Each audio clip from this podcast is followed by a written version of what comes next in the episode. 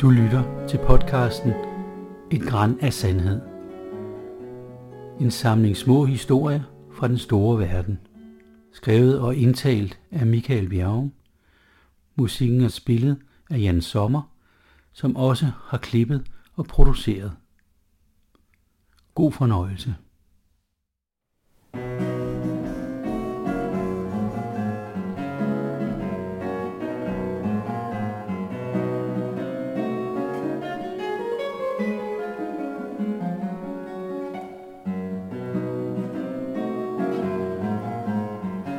Dimitris på Atlanten. I 1980 befinder jeg mig i Rio de Janeiro. Efter 10 måneders rejse rundt i Latinamerika er det tid til at vende snuden hjemme. Desværre så er der næsten ingen penge tilbage efter de mange måneders udskejelser, og på det her tidspunkt der koster en flybillet rigtig mange penge, så what to do? Efter en tur forbi den danske sømandskirke har jeg hørt, at der er nogle fragtskibe, som mod en beskeden betaling tager passagerer med over Atlanten. Måske er det en mulighed. Jeg tager ned på havnen, hvor der findes et utal af shippingfirmaer, og går ind på en af de mange barer, der findes lige uden for frihavnsområdet. Jeg falder i snak med en ung fyr. Han fortæller, at der findes to firmaer, der sælger passagerbilletter til fragtskibe, der skal over Atlanten. Jeg finder hurtigt frem til det ene og går ind på deres kontor. En meget smuk brasiliansk kvinde smiler imødekommende, da jeg spørger om muligheden for at få en plads på et fragtskib, der har kurs mod Europa.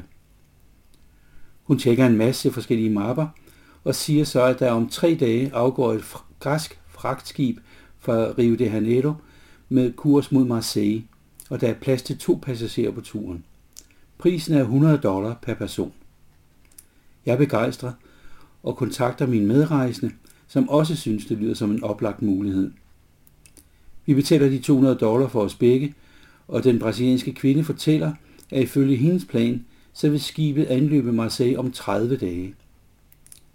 Det er januar måned i Brasilien, og hvis vi kan udskyde hjemkomsten til en kold og mørk vinter i Danmark med en måned, så lyder det ærligt talt som en rigtig god idé.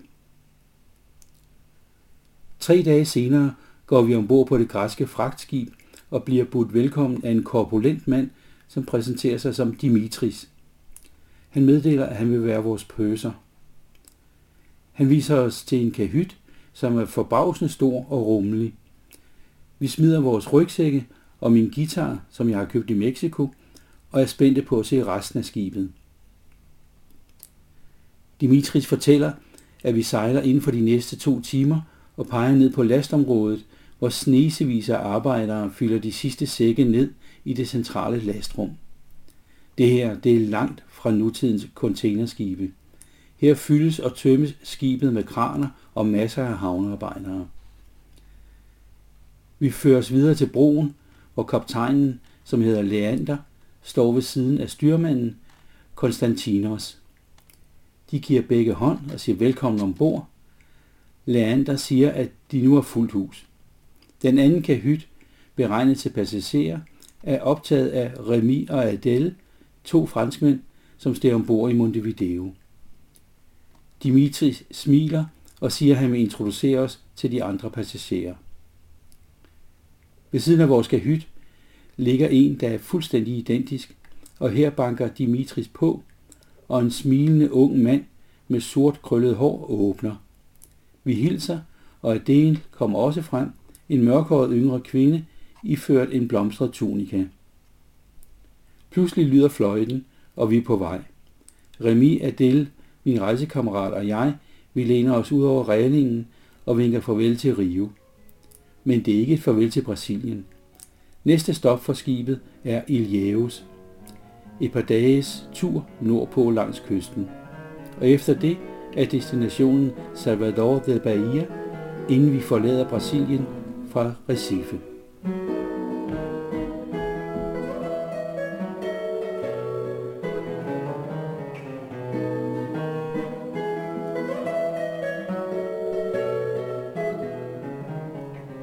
Hurtigt finder jeg ud af, at Remy og Adele er musikere. De rejste til Paraguay for at købe en kæmpestor harpe, som Adele spiller på, mens Remy håndterer en tværfløjte. De går begge på Musikakademiet i Marseille og har været væk hjemmefra i en måned. De forklarer, at grunden til, at de har valgt at sejle hjem, er, at det er nærmest umuligt at få den store harpe med i en flyver. De spiller fabelagtigt godt. Mestendels klassisk musik, hvor hovedinteressen er barokmusik. Jeg finder min guitar frem og lærer lidt efter lidt noget akkompagnement til nogle af musikstykkerne. Mens vi får tiden til at gå med at spille musik sammen, har min rejsekammerat gennemsøgt skibet og fundet ud af, at det oprindeligt har været et ØK-skib. Der er stadig skilte nogle steder, som for eksempel mandskabsmesse. Og i et skab bagerst i et pulterum har hun fundet fire årgange af skibsteknisk tidene. Så i løbet af en uges tid, så kan hun ved måltiderne underholde om de tekniske fordele ved at have en bulbstævn, eller hvor meget brændstofforbruget stiger med forskellige typer af kraner på dækket. Fordelen ved, at vi er på et stykgodsskib og ikke et containerskib, det er, at vi ligger lang tid i havn. Mens et containerskib kan losses og læses i løbet af timer, så går der dage med det samme for vores skib. Det betyder, at vi kan gå i land og udforske byerne, hvor vi lægger til. Vi nyder at gå på stranden ved Iljeus, at dyrke det spændende kulturliv i Bahia og vandre rundt i det mere moderne Recife. Vi taler en del med Dimitris, som har det hårdt ombord. Ikke fordi hans opgaver er omfattende. I princippet så skal han jo blot være tjener for de fire passagerer, kaptajnen og maskinmesteren. Men fordi han er voldsomt søsyg. Han fortæller, at han stammer fra Piraeus, har kone og to børn, og han har sejlet i 14 år, og hver eneste gang skibet kommer uden for en havns beskyttende moler, så bliver han søsyg. Og det fortsætter til han kommer i havn igen. Han forklarer, at det ikke er muligt for ham at få et lige så godt betalt job hjemme i Grækenland, og han har lært at leve med generne. Vi får fantastisk betjening og overdådige måltider tre gange om dagen, og det er med i den samlede pris på 100 dollar per person. Efter Recife har vi seks døgn på havet, inden vi når Tenerife.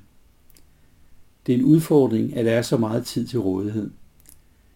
Jeg spiller meget musik sammen med de to franskmænd, men jeg konstruerer også kryds og tværs til min rejsekammerat, som så løser den og gør det omvendte for mig. Midt ude på Atlanten er jeg på broen for at se det vældige hav. Denne dag er der meget lange bølger, flere hundrede meter lange.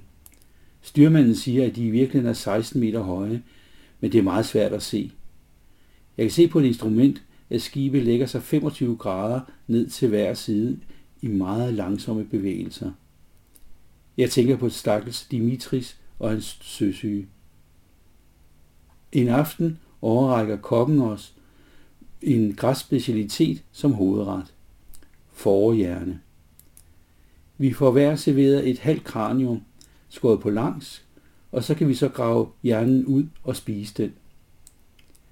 Smagen er ikke særlig speciel, sådan lidt mild kyllingagtig, men øh, konsistensen, sådan lidt geléagtigt blæver, er sværere at vinde sig til.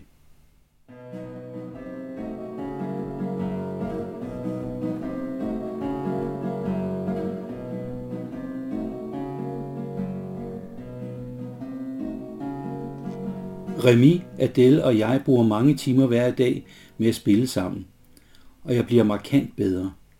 Slet ikke på niveau med de to franskmænd, men nok til, at jeg kan bidrage med et hederligt akkompagnement. Da vi når havnen Santa Cruz på Tenerife, beslutter vi at gå i land med instrumenterne og spille for folk.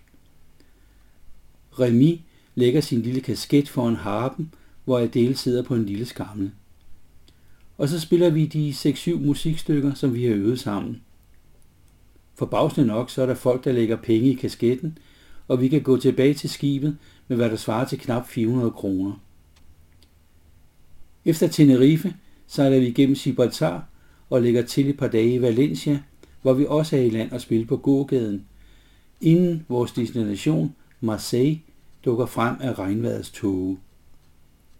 Vi går i land præcis 30 dage efter vi steg ombord i Rio, og den følelsesladet Dimitris, der giver os alle fire kæmpe krammere. Remy og Adele inviterer os med hjem til deres lejlighed i det centrale Marseille, og vi er sammen et par dage, hvor vi nyder det franske caféliv. Men det er tid at bryde op, og vi får sagt farvel til de dygtige franske musikere. Gad vide, hvor de er henne i dag. Det er februar måned, og Mistralen står fra Middelhavet op igennem Rondalen med en kulde, vi ikke har mærket i mange måneder. Min rejsekammerat og jeg tager stort set alt det tøj på, vi har i rygsækken, og tager en bus til motorvejsudflætningen nord for Marseille for at blaffe hjem. Vi er heldige og kommer i løbet af et par døgn til Luxembourg med nogle gode lift, men vi er godt trætte og kolde. Vi får et lift med to unge tyskere, der skal til Køln og falder i søvn på bagsædet af deres gamle rustne Audi. Da vi vågner, kan vi se, at vi er midt inde i Køln, og det tyske par forklarer, at vi kan sove i deres lejlighed og komme til kræfter, inden de sidste ture hjem til Danmark. Vi bliver der i to dage og er meget taknemmelige over den tyske gæstfrihed. Efter fire gode lift ankommer vi til vores lejlighed på Nørrebro i København efter godt 10 måneders rejse. Studieliv, familie og venner kan nu igen stå øverst på dagsordenen.